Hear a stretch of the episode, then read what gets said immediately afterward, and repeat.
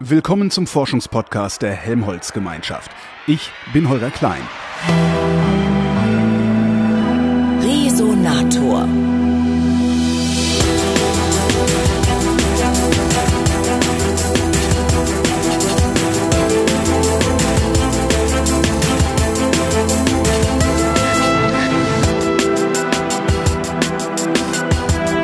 Forschungszentrum Jülich, da gibt es das Institut für Neurowissenschaften und Medizin und dort arbeitet Peter Weiß-Blankenhorn als Leiter der Arbeitsgruppe Motorische Kognition. Hallo, Herr Weiß-Blankenhorn. Guten Morgen, Herr Klein. Ähm, Kognition ist äh, Denken, ne? Ja, Also das, ist- Gegenteil von Emotion, also fühlen, oder? Naja, so wird es häufig wahrgenommen. Aber ich fühle doch auch mit dem Gehirn. Natürlich, wir sind unser Gehirn sozusagen. Also das Problem fängt ja schon da an, dass der Begriff der Kognition schwierig zu definieren ist. Ähm, letztendlich muss man da wahrscheinlich auch, wenn man das erforschen möchte, sehr pragmatisch vorgehen und die einzelnen kognitiven Prozesse in den Vordergrund stellen und sich dann eben spezifische Forschungsprogramme ausdenken, die dann eben diesen Prozess ähm, versuchen zu beschreiben. Und das ist bei uns dann sowohl auf der gesunden Ebene, also wie es eigentlich sein soll, als auch auf der krankhaften Ebene, also wie jetzt in unserem Fall neurologische oder psychiatrische Erkrankungen, diese kognitiven Prozesse stören. Was sind kognitive Prozesse oder äh, welche gibt's? Also klassischerweise fangen wir mal mit dem an, den wir jetzt gerade nutzen. Die Sprache ist zum Beispiel eine kognitive Prozess. Äh, Die Aufmerksamkeit, die Sie mir gerade schenken, ist ein kognitiver Prozess. Das Gedächtnis, mit dem Sie meine Antworten in Ihrem Gedächtnis behalten, ist ein kognitiver Prozess und so weiter. Kann man das allgemein formulieren? Also alle, alles, wozu ich das Gehirn brauche? Aber ich brauche doch das Gehirn für alles. Oder? Ja, also ich meine, da sind wir ganz schnell in philosophischen Debatten, wie viel noch übrig bleibt, wenn man alle Gehirnfunktionen zusammennimmt. Ähm, Stichwort Dualismus, gibt es da noch was außerhalb unseres Gehirns? Aber ähm, letztendlich haben Sie vollkommen recht. Das Gehirn hat neben diesen klassischen, oftmals ja auch rationalen Funktionen, extrem viele weitere Funktionen, wobei jetzt äh, ein äh, Psychiater natürlich auch Emotion, Affektregulation als klassisches Produkt des Gehirns sieht und auch zu Recht sieht. Ist ja nicht so, dass die Emotion äh, wirklich Aus dem getrennt Bauch kommt. ist, genau aus dem Bauch kommt. Wobei auch da muss man ja sagen, dass die äh, Ergebnisse der letzten Jahre, sowohl was die Parkinson'sche Erkrankung zum Beispiel angeht, ähm, als auch jetzt äh, diese ja, populärwissenschaftlichen Abhandlungen über das Gehirn im Bauch durch die Summe des Nervensystems, welche unsere Gedärme steuern, beziehungsweise die ganzen süßen kleinen Bakterien, die in unserem Bauch sind und auch denken, in Anführungsstrichen, ähm, nochmal deutlich machen, ähm, wie stark diese Interaktion zwischen unserem Bauch und unserem Gehirn ist. Ist sie das denn dann auch für einen Neurologen, der sich ja wirklich anguckt, wie das Gehirn arbeitet, also Neuronen, die äh, dann miteinander quatschen? Naja, also ich denke, das muss man insofern differenzieren, dass man als Arzt und Neurologe sicherlich den ganzen Mensch im Auge haben muss. Ähm, wenn wir jetzt so eine Krankheit herausgreifen wie die frontotemporale Demenz, dann ist das eine Hirnerkrankung, eine neurodegenerative Hirnerkrankung, die aber insbesondere im vorderen Bereich des Gehirns beginnt, häufig zumindestens und dadurch sehr stark Emotionen und Verhalten der Menschen verändern. Die Menschen kommen nicht zu uns mit dem Verdacht einer Demenz, sondern die kommen zu uns, weil sie anders sind, weil sie sozial scheitern, weil sie aus ihren Beziehungen rausfliegen. Und äh, dann beginnt halt die Diagnostik. Äh, Das heißt, es wäre fatal, denke ich, wenn man sozusagen im ärztlichen Anteil des Berufes sich auf nackte kognitive Prozesse äh, fokussiert und alles andere außer Acht lässt. Andererseits für den wissenschaftlichen Teil äh, des Berufes ist es häufig sehr, sehr wichtig, ähm, gut kontrollierte, sehr fokussierte Studien und Experimente durchzuführen, um diesen komplexen Prozessen näher zu kommen. Weil wenn man da halt leger arbeitet, dann kann man die Ergebnisse nicht mehr interpretieren. Da weiß man halt nicht, was das alles, äh, wodurch das alles beeinflusst wurde und entsprechend ist es dann schwieriger, die Prozesse zu verstehen und zu charakterisieren. Denken Sie, dass Sie irgendwann mal dahin kommen werden, leger arbeiten zu müssen, vielleicht sogar, dass Sie irgendwann sagen, ich finde den Fehler im Gehirn nicht, ich gucke jetzt doch noch mal in den Bauch? Naja, ich denke, dass äh, man gut daran tut, immer mal wieder über den Tellerrand zu blicken und sich eine Vogelperspektive zu gönnen, um da auch den Horizont zu erweitern, um dann eben neue Anregungen zu bekommen, die man sicherlich, wenn man ganz streng kontrollierte, nach Schema F in Anführungsstrichen ablaufende Untersuchungen macht, irgendwann verliert. Wenn ich da vielleicht ein Beispiel bringen darf, äh, was ja in der Presse und auch in der Wissenschaft ja für Furore gesucht, äh, gesorgt hat, ist ja das Konzept der Spiegelneurone, mhm. der sogenannten Mirror Neurons. Und das sind ja Untersuchungen an Affen gewesen. Das sind ja Ableitungen an Affengehirnen gewesen, von lebenden Affen, Entschuldigung, hört sich ein bisschen schräg an. Und ähm, eigentlich ist es so bei solchen Affenexperimenten, dass die extrem kontrolliert ablaufen, dass alles super steril ist, die Affen nur so ganz klar definierte Aufgaben zu erledigen haben, während eben dann über die Elektroden in ihrem Gehirn die Nervensignale abgeleitet werden. Der Professor Razzolatti hat aber diese Neurone deswegen gefunden, weil er halt ein bisschen, ich sag mal, lockerer gearbeitet hat. Er war halt einfach ein Mensch im äh, Labor zusätzlich, der hat dann eben gerade was gegessen, äh, was man vielleicht sonst nicht tut und mit einmal ging das Neuron an, weil es einfach diese Greifbewegung genauso beobachtet hat, wie es vorher sie durchgeführt hat. Mhm. Und äh, da, um das als Beispiel zu nehmen, ist halt eine große Erkenntnis möglich geworden, dadurch, dass jemand in Anführungsstrichen unsauberer gearbeitet hat. Jetzt könnte man das unsaubere Arbeiten auch in das saubere Arbeiten integrieren. Äh, ja, also ich denke. Man muss halt nur wissen, welchen Dreck man nimmt, sozusagen. Ja, oder wie ich das immer versuche auszudrücken, dass äh, wenn die Daten nicht mit der Hypothese übereinstimmen, sollte man nicht die Daten ändern, sondern die Hypothese. Das heißt, äh, natürlich gibt es keine hypothesenfreie Forschung, das ist ja sogar eher schlecht. Natürlich soll man sich vorher Modellvorstellungen machen, soll man Hypothesen entwickeln und darauf Experimente aufbauen. Aber wenn dann irgendwie man den Eindruck hat, wie Sie es ausgedrückt haben, das reicht nicht, da fehlt noch eine wichtige Komponente, um die Daten zu erklären, dann bitte schön auch die Hypothese und die Modelle überdenken und erweitern. Sie sagten eben Diagnose. Wie diagnostizieren Sie, ob das Gehirn richtig arbeitet oder nicht? Na gut, zu, äh, zum einen klassischerweise bei den Patienten die wir sehen, gibt es äh, standardisierte oder auch ähm, interaktive Testverfahren. Das kann beginnen mit einem strukturierten Interview, dass man gewisse Dinge abfragt und dann gibt es eben neuropsychologische Tests oder kognitive Testverfahren. Wie, gewisse Dinge abfragt. Sie können mich was fragen und daran erkennen Sie, ob mein Gehirn kaputt ist? Naja, also wenn Sie einen Psychiater fragen, was sein Hauptinstrument ist, initial der Untersuchung, dann wird er natürlich nicht sagen, wie der Neurologe, ja, mein Reflexhammer zum Beispiel, sondern der wird äh, das Gespräch, die Anamnese mit dem Patienten im Vordergrund. Rücken. Okay, also als Gesamtbild. Ich dachte, es gäbe so ganz bestimmte, gezielte äh, Dinge, die man abfragen könnte, woran man erkennt, kann der Mensch noch klar denken oder nicht. So wie bei den Dementen das Uhrenmalen zum Beispiel. Ja, gut, also ich meine, man, äh, wenn man jemand danach fragt, äh, ob er orientiert ist, also die Orientierung abfragt, also die Orientierung zur Person, zur Zeit und zum Ort oder zur Situation, dann macht man das über Fragen. Wie soll man es anders machen? Ja. Äh, und das ist natürlich bei Delir, psychiatrischen Erkrankungen oder auch Gehirnblutungen zum Beispiel etwas, was verloren geht. Also tatsächlich könnte ich dann nicht mehr antworten auf die Frage, wissen Sie, wo Sie sind? Oder ähm, wissen Sie, wer Sie sind? So, häufiger würden Sie an, mit etwas antworten, aber es ist nicht richtig. Ne, auch zum Teil kann es ja so sein, dass Sie denken, Sie sind dort, wenn Sie ja. ein psychiatrischer Patient sind. Und im Wahn, dann können Sie ja sich wo, wo auch immer hin denken, äh, nur das ist dann nicht kongruent mit der Realität. Ja, also Sie, Sie, Sie stellen Fragen, Sie sagten, Sie haben, es gibt standardisierte Tests.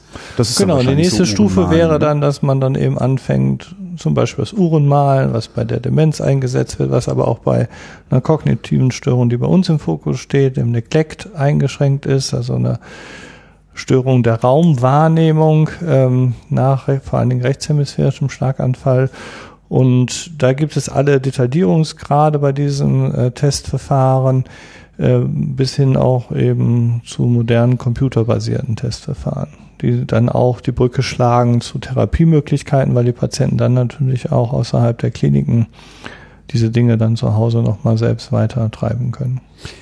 Störung der Raumwahrnehmung. Wie, wie, muss ich, wie muss ich mir das vorstellen? Kann ich mir das überhaupt vorstellen, wenn die Raum, dass die Raumwahrnehmung gestört ist? Ähm, ist sicherlich schwierig. Es gibt ein paar sehr gute Wissenschaftsfilme, wo das dann versucht ist, mit einer Kamera nachzustellen.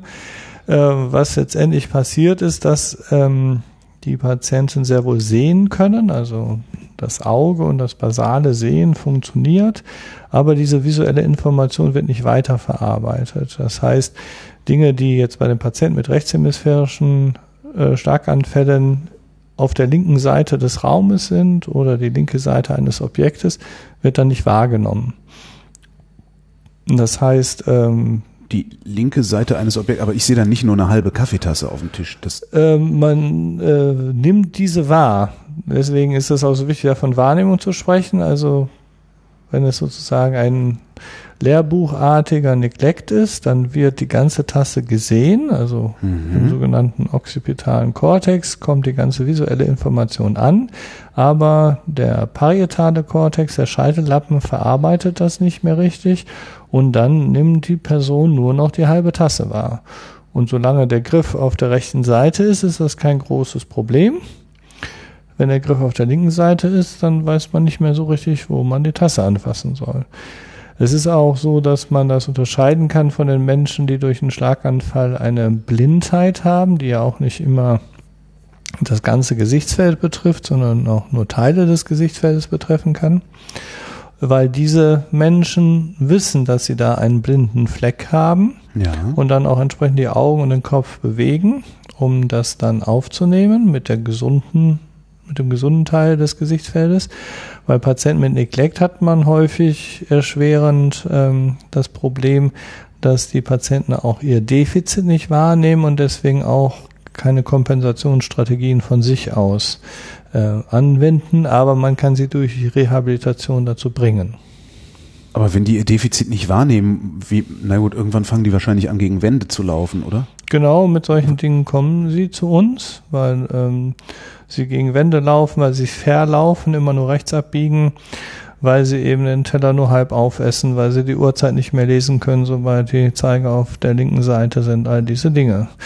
Lesen an sich ist in unserer westlichen Welt mit einem Neglect der linken Seite natürlich extrem schwierig, weil immer der Zeilenanfang und jedes Wort links beginnt. Ich versuche gerade mir das vorzustellen, so für mich, ich, das ist aber wahrscheinlich, solange man ein gesundes Gehirn hat, ist das. Wie gesagt, das ist sehr schwierig. Man ja. äh, würde halt. Ähm, es ist ja nicht, als würde ich mir das Auge zuhalten, ne? Sondern also es. Nee, überhaupt nicht, ne? Weil Sie sehen ja ich sehe ja trotzdem alles. Genau. Also, also ich nehme trotzdem alles wahr. So. Sie sehen alles und Sie nehmen alles wahr, genau.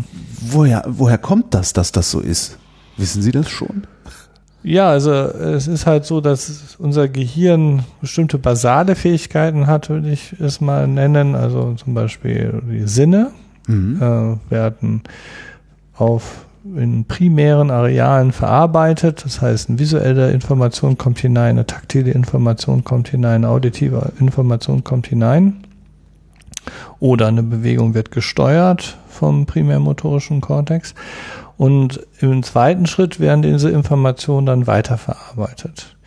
Äh, wenn man beim visuellen System vielleicht bleiben, obwohl das für eine Radiosendung vielleicht auch nicht ganz so geschickt ist, ähm, ist es halt so, dass da diese basalen Reize zusammengebastelt werden. Also es gibt dann spezialisierte Areale, die zum Beispiel die Farbe wahrnehmen, die Form wahrnehmen, Bewegung wahrnehmen. Das sind so Beispiele, die man gut kennt. Das sind einzelne Bereiche im Gehirn, die das machen. Ja, darauf spezialisierend sind, ja. Okay. Genau. Also zuerst kommt es in den primär visuellen Kortex, wie man das nennt, hinten am Hinterhauptslappen und dann wird es eben weiterverarbeitet auf so einer nächst komplexeren Stufe. Und dann wird es von dort aus äh, wieder in äh, Tertiären, also äh, drittrangigen Arealen weiterverarbeitet, die dann zum Beispiel auch aus dem Gedächtnis Informationen ziehen, um das zu tun. Also eine Tasse, das könnte eine Tasse sein, überlege ich mir. Mhm.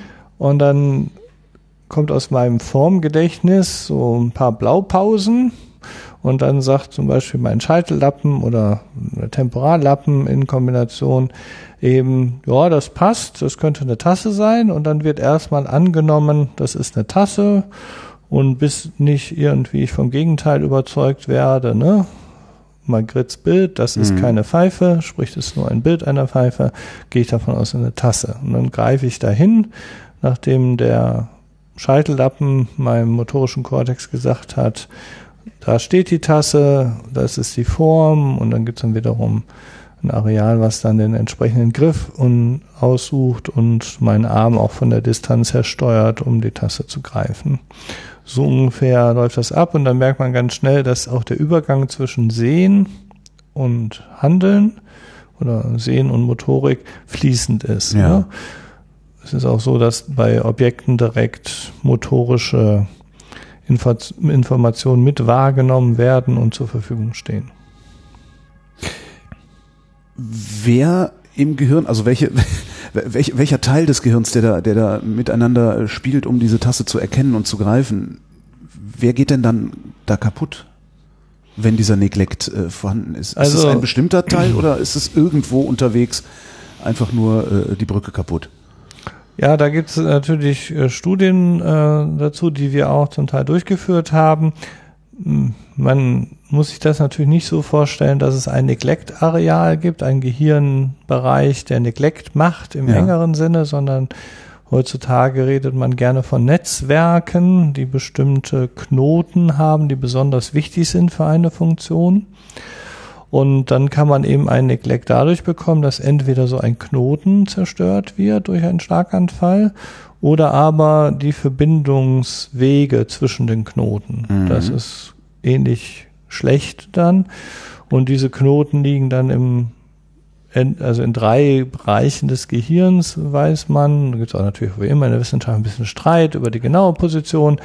Aber es sind dann eben der Scheitellappen, der Temporallappen, also Schläfenlappen und der vordere Anteil des Gehirns, der frontale Lappen. Und dann gibt's eben so ganz große Faserbahnen im Gehirn, die genau diese Bereiche verbinden. Und wenn die gestört sind, hat man eben dann auch den Neglect.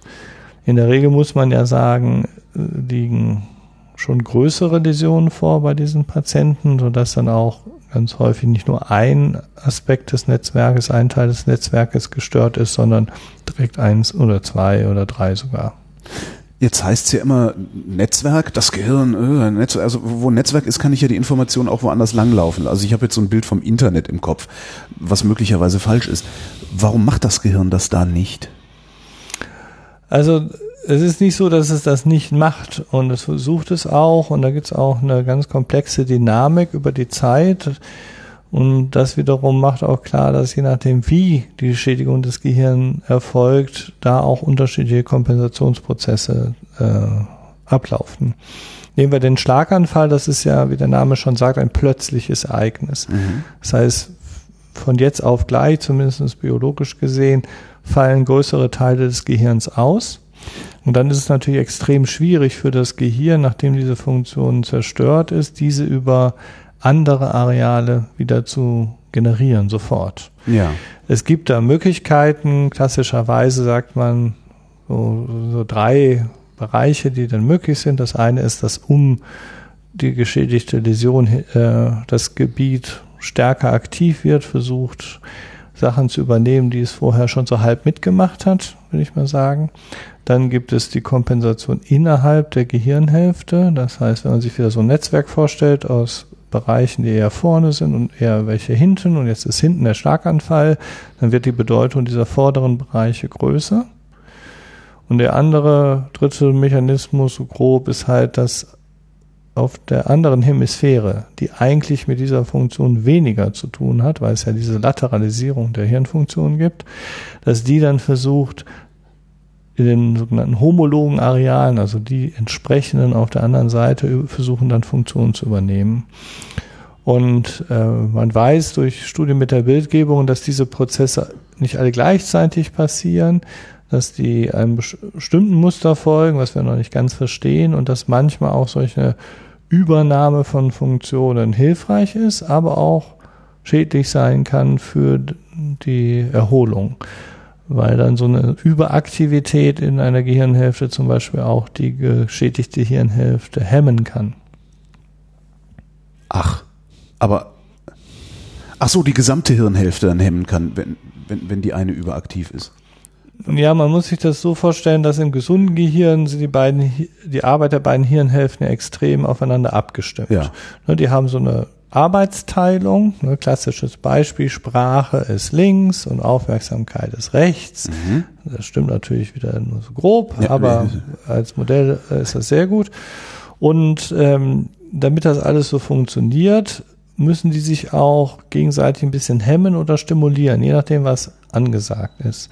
Am besten kann man sich das vielleicht mit den Händen vorstellen. Wir machen Dinge häufig mit einer Hand, aber auch häufig mit zwei Händen. Und bei den zwei Handaktionen gibt es die Möglichkeit, dass man wirklich das Identische macht. Das mhm. ist einfach. Aber viel häufiger ist ja, dass wir mit der einen Hand etwas anderes machen als mit der anderen Hand. Zum Beispiel beim Flasche öffnen hält ja. die eine Hand die Flasche, die andere dreht den Verschluss. Ähm, und damit das funktioniert, muss dann sozusagen das jeweilige andere Programm unterdrückt werden, damit mhm. das nicht überläuft und man Spiegelbewegungen macht, was es sowohl gesund, in Anführungsstrichen gesund, als auch Prakt äh, krankhaft gibt. Und so muss man sich das mit der Kognition auch vorstellen, oder das ist wahrscheinlich ein sehr, sehr allgemeines Prinzip, dass dann eben eine angemessene Hemmung erfolgen muss, damit das funktioniert. Und wenn man jetzt die Situation hat, dass die eine Gehirnhälfte geschädigt ist durch den Schlaganfall und die andere ganz, ganz stark aktiv wird, dann ist diese Hemmung sehr schnell zu stark. So dass man dann auf einmal auch nicht mehr greifen kann, weil Genau, weil okay. sozusagen über die eigentliche Lähmung durch den Schlaganfall hinaus ja. die gesunde Hirnhälfte, die geschädigte Hirnhälfte noch zusätzlich hemmt. Was sonst okay ist. Ja. Ne? Aber in dem Fall dann sogar schlecht ist. Sodass man in Studien jetzt hier, die in der Klinik durchgeführt worden sind, mit den Mitarbeitern von unserem Institut, Herr Professor Fink, Herr Professor Grefkes ist da vor allen Dingen zu nennen, konnte eben gezeigt werden, dass wenn man die Aktivität dann der entsprechenden nicht geschädigten Hemisphäre senkt, also die einschränkt, lähmt mit einer bestimmten Technik, dass dann die Lähmung besser wird. Mit was für einer Technik lähmen Sie denn ein Gehirn? Ja, es gibt da verschiedene Möglichkeiten. Das ist halt auch etwas, was jetzt in der letzten Zeit extrem im Aufwind ist, dass man mit sogenannter nicht invasiver Neurostimulation arbeitet. Das heißt, man geht von außen an das Gehirn dran und schafft dann entweder mit Strom oder Magnetfeldern das Gehirn in seiner Aktivität zu beeinflussen. Die beiden Verfahren, die da vornehmlich benutzt werden, ist zum einen die transkranielle Magnetstimulation oder abgekürzt TMS. Das ist ein Verfahren, was darauf basiert, dass man durch den Schädel und ins Gehirn hinein relativ einfach starke Magnetfelder bringen kann. Letztendlich sind das so Magnetfelder von der Stärke eines kleineren Kernspintomographen, mhm. aber die werden ganz plötzlich und schnell erzeugt im Millisekundenbereich durch Spulen, ja. die man auf dem Kopf hält oder die da angebracht werden. Und dann bewegt sich das Magnetfeld natürlich ohne Widerstand durch den Schädel ins Gehirn ein und da das Gehirn wiederum ein Leiter ist, wird nach dieser drei Daumenregel im Gehirn ein Strom erzeugt, der dann, je nachdem wie die Spule gehalten wird, je nachdem wie das Magnetfeld ausgerichtet ist, ganz spezifisch Neurone zum Entladen bringt. Das wird schon seit einiger Zeit in der Neurologie, in der klinischen Neurologie verwendet, um die Zeiten, die zum Beispiel ein motorischer Impuls braucht, vom Gehirn, vom primärmotorischen Kortex bis zum Fuß oder zur Hand zu messen indem man den dann eben passiv auslöst, ja. ohne dass der Mensch sich bewegt. Aber das kann man im Grunde in allen Bereichen des Gehirns machen, wobei es immer noch ein bisschen von der Anatomie abhängig ist, also wie die verschiedenen Hirnfurchen gelegen sind. Und das hat sich eben in der Forschung dann gezeigt, kann man eben je nachdem, mit welcher Frequenz man stimuliert, mit welchen Abständen man stimuliert, entweder das Gehirn erregen, das heißt, es passiert mehr, man kann aber auch das Gehirn lähmen, indem man letztendlich zum Beispiel zu einer Übererregbarkeit kommt und dann die Neurone einfach pausieren. Ja. Und äh, insofern hat man da die Möglichkeit mit dieser transkraniellen Magnetstimulation das Gehirn zu stimulieren im engeren Sinne des Wortes oder eben zu lähmen für eine gewisse Zeit. Und das geht dann hinterher komplett wieder weg in beide Richtungen. Und ein anderes Verfahren, was ähm, mit Strom arbeitet, weniger fokussiert ist, aber nach unserem aktuellen Wissen lang, langfristige oder längerfristige Effekte hat. Davon reden wir jetzt von einer Stunde zum Beispiel oder mehr ist halt die direkte Gleichstromstimulation. Das ist ein Verfahren, was schon länger bekannt ist und äh, in den 90er Jahren nochmal durch Professor Paulus und Professor Nietzsche aus Göttingen, jetzt Dortmund, ähm, bekannt gemacht worden ist in Deutschland und seitdem Siegeszug angetreten hat. Und da ist es so, dass man wirklich Elektroden aufs Gehirn setzt und dann fließt ein Strom, vor allen Dingen Gleichstrom. Mittlerweile probiert man auch andere Ströme aus, also Wechselstrom mit bestimmten Frequenzen zum Beispiel. Aber bleiben wir mal beim Gleichstrom, da fließt halt ein Strom durchs Gehirn und dadurch wird die Erregbarkeit des Gehirns entweder hoch oder herabgesetzt. Das heißt, im Gegensatz zur transkraniellen Magnetstimulation wird nicht wirklich eine Erregung ausgelöst, sondern man verändert nur die Wahrscheinlichkeit, dass eine Erregung mhm. ausgelöst wird. Und das ist ein sehr, sehr einfaches Verfahren, noch weniger äh, mit Nebenwirkungen behaftet als die TMS. Und äh, deswegen wird da auch ein großes Potenzial gesehen für die Neurorehabilitation, weil man das wirklich im, am Kranken, im Krankenbett machen kann. Wenn Sie äh, mit der transkraniellen Magnetstimulation, Magnetstimulation äh, rangehen, wie fein können Sie denn da auflösen, wenn Sie sagen, Sie regen Neuronen an? Also mhm. wie, wie, viele gleichzeitig? Weil ich glaube, so das eine also, Neuron können Sie noch nicht anpieken. Ne? Nee, nicht mit dieser Technik und ich muss da auch passen, wo es sicher irgendwo dokumentiert oder abgeschätzt ist, wie viele Neuronen man dann mit so einem Puls bekommt. Aber man ist im Millimeterbereich, also sehr genau für manche Verhältnisse ja. natürlich. Ähm, zum Beispiel kann man damit äh, auch bei Tumoren mappen, wie man das sagt, also kartieren, wo die Funktion ist. Man kann zum Beispiel auch mit dieser Technik nachweisen, dass wenn Sie jetzt eine gewisse Zeit lang Klavier spielen, dass dann die Repräsentation, wie man das nennt, also die Abbildung der Fingerbewegung in Ihrem primärmotorischen Kortex sich ausdehnt, solche Dinge. Also es ist schon eine sehr feine Methode. Sie sagten vorhin, wenn ich so die Tasse angucke, dann äh, kommt aus meiner Erinnerung, kommen so die Blaupausen von Tassen raus, äh, die gucken, mit was für einer Wahrscheinlichkeit ist das eine Tasse. Wo liegen eigentlich diese Blaupausen? Gut, da sind wir natürlich dann so im Bereich des Gedächtnisses. Ähm, das Gedächtnis hat ja wiederum sehr verschiedene Systeme, die dann auch unterschiedlich betroffen sein können. Das ist jetzt so, ein, so eine Art Erfahrungs- Wissen, was man dann abruft. Ja, aber das liegt ja, das liegt ja nicht in Schubladen, oder? Oder habe ich im Gehirn tatsächlich Schubladen, in denen das Nee, äh, keine Schubladen, sondern natürlich äh, wieder nur Nervenzellen, was anderes haben wir nicht. Ja. Ähm, und da gibt es dann verschiedene Theorien auch, wie Gedächtnis an sich arbeitet. Jetzt mal so grob kann man sagen, es gibt Menschen, die sagen, gut, da hat man jetzt eine bestimmte Information und die wird so abgespeichert im Gedächtnis, in spezialisierten Gedächtnisbereichen. Und dann gibt es eine andere Theorie, die sagt, das Gedächtnis ist im Grunde eine Interaktion aus etwas, was man Gedächtnisstruktur nennen kann oder Areale, die auf den Prozess etwas abzuspeichern, zu konsolidieren und wieder zu erinnern, abzurufen, spezialisiert sind, in Interaktion mit den jeweiligen Arealen, die diese Aufgabe sonst auch haben. Mit anderen Worten, so ein Eindruck einer Tasse, wie eine Tasse aussieht, die Form einer Tasse, ist dann zwar irgendwo im Gedächtnis, aber das Gedächtnis arbeitet dann mit dem visuellen System zusammen. Das heißt, es wird dann äh, durch diese Interaktion abgerufen, wie eine Tasse aussieht. Das heißt, wir haben nicht wirklich so die Tasse an sich abgespeichert, sondern es ist diese Interaktion zwischen visuellem System und Gedächtnissystem, was dann uns näher bringt, dass das eine Tasse sein könnte. Das heißt, äh, also ich, ich sehe ein Objekt mit, mit bestimmter Form, wo ja von jeder, von jedem Punkt des Objekts ein bestimmtes Licht ausgeht und sowas. Mhm. Und weil bestimmte Neuronen durch diese Form aktiviert werden, muss es eine Tasse sein. Oder also letztendlich, äh, äh, wo es glaube ich jetzt wissenschaftlich sehr ungenau ist, ja, ja, ja, das wird ganz ja viel mit Wahrscheinlichkeit einfach gearbeitet. Ne?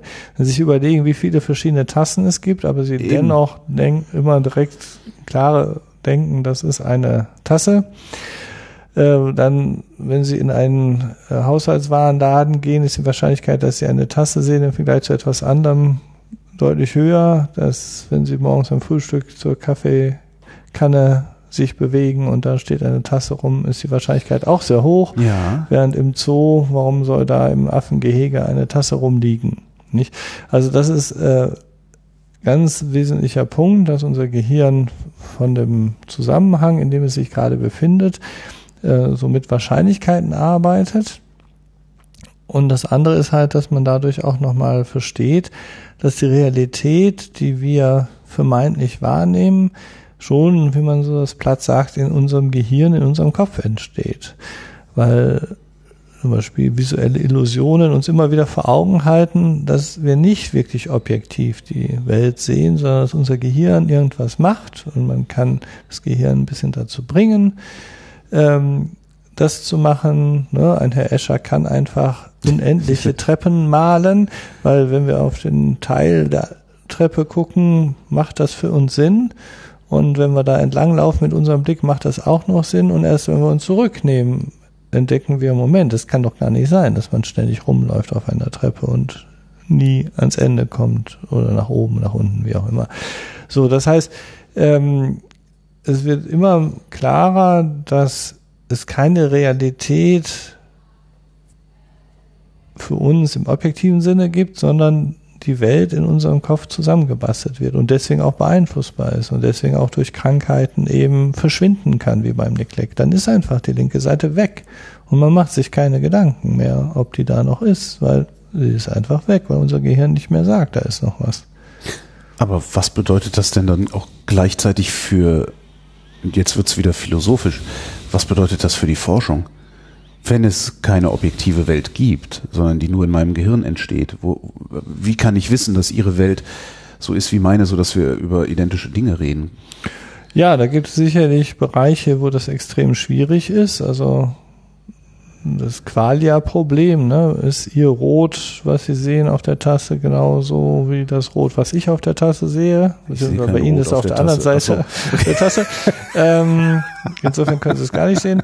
Ähm, äh, und dann gibt es natürlich schon äh, Aspekte, die überprüfbar im Sinne von replizierbar sind und dadurch auch greifbar werden. Ähm, wobei genau dieser Aspekt zum Beispiel der Replikationskrise, hat man das ja auch vor kurzem genannt, so in diesem Bereich der systemischen Neurowissenschaften ähm, eine Relevanz hat. Weil, äh, nehmen wir das Beispiel der Bildgebung, nach, äh, nachdem diese tollen Geräte da waren, hat man halt lange Zeit Studien in ich sag mal, überschaubaren Gruppen von Menschen gemacht, so 10 bis 20 und durch mathematische Verfahren einfach angenommen, dass das dann schon repräsentativ ist. Mhm. Aber letztendlich hat mal jemand so platt gesagt, dass wir sehr viel wissen über das Gehirn eines jungen männlichen College-Studenten, weil das einfach die sind, die Zeit haben, sich in Scanner zu legen und die Experimente zu machen. Ne? Und das ist eben das, was jetzt in der letzten Zeit sich verändert, dass immer größere Studien gemacht werden, dass Datenbanken generiert werden, wo aus verschiedenen Studien die Daten zusammenlaufen, dass man über die Altersspanne hin, äh, Lebensspanne hinweg, also Kindheit sogar, und dann eben jugendliches Leben, erwachsenes Leben, altes Leben, Untersuchungen macht, um dann eben auch zu verstehen, was da die verschiedenen Effekte sind. Also die Replikation von Ergebnissen ist da ganz ähm, wichtig und wie gesagt, wenn man es jetzt mal nicht ganz so philosophisch sieht, kann man natürlich viele Dinge messen. und eben auch wiederholt messen, so dass man diese, diese Messwerte dann schon berichten kann und die sind dann auch nachvollziehbar und kontrollierbar. Aber es gibt sicherlich auch Qualitäten und das macht, macht das ja auch in diesem Grenzbereich zwischen Emotion und Kognition so schwierig, äh, wo es extrem hart ist, diese Dinge exakt und quantifizierbar zu fassen. Können Sie eigentlich beim Denken zugucken? Sind wir soweit? Also je nachdem, was man wieder darunter versteht. Äh, ja, also es gibt ja diese Kernspintomographen, die halt durch bestimmte Bildgebungssequenzen halt die Aktivitätsveränderung des Gehirns sichtbar machen können. Diese Aktivitätsveränderung schlägt sich ja nieder in einem veränderten Blutfluss, weil unsere Nervenzellen dann mehr oder weniger Sauerstoff brauchen. Und da ist man so weit, dass man ähnlich wie beim EEG halt schon online äh, Kernspintomographie machen kann. Also das heißt, kann, wenn man in bestimmten Bereichen dann misst, schnell genug berechnet werden, dass man direkt die Aktivitätsstärke sehen kann oder sichtbar machen kann, muss man ja eher formulieren. Das heißt, man kann sowohl wie beim EEG als auch beim Kernspin mittlerweile so Biofeedback machen. Also das mhm. heißt, man kann eben Menschen dieses Signal wieder zuspielen, optisch, zum Beispiel durch so einen Farbbalken, der dann eben von Rot nach Grün geht zum Beispiel, sodass dann die Menschen äh, mit entsprechenden Übung die Aktivität in diesem Hirnareal steuern können. Also insofern kann man das sozusagen direkt sichtbar machen. Ansonsten äh, ist es so, dass man natürlich bei komplexeren Untersuchungen die Aufnahmen macht so in einer Dreiviertelstunde, sage ich mal. Und dann wird schon ja, tagelang ausgewertet, bis man dann über die Gruppe oder auch im einzelnen Menschen dann genau die Aktivierungsmuster bestimmen kann und verstehen kann. Wenn wir uns jahrelang nur das Gehirn eines 20-jährigen College-Studenten angeguckt haben und gedacht haben, das wäre das normale Gehirn, äh, musste das relativiert werden, nachdem wir angefangen haben, mehr, mehr Hirne und verschiedenere Hirne anzugucken? Also es müssen sicherlich einige Sachen relativiert werden. Ähm, wobei man natürlich auch jetzt nicht überrascht ist, wenn jetzt das Gehirn eines älteren Menschen an bestimmten Stellen dann eben atrophiert, also dünner wird, Nervenzellen abgebaut werden. Ähm, und insofern ist es jetzt nicht so total verwunderlich gewesen, dass sich gewisse Dinge geändert haben.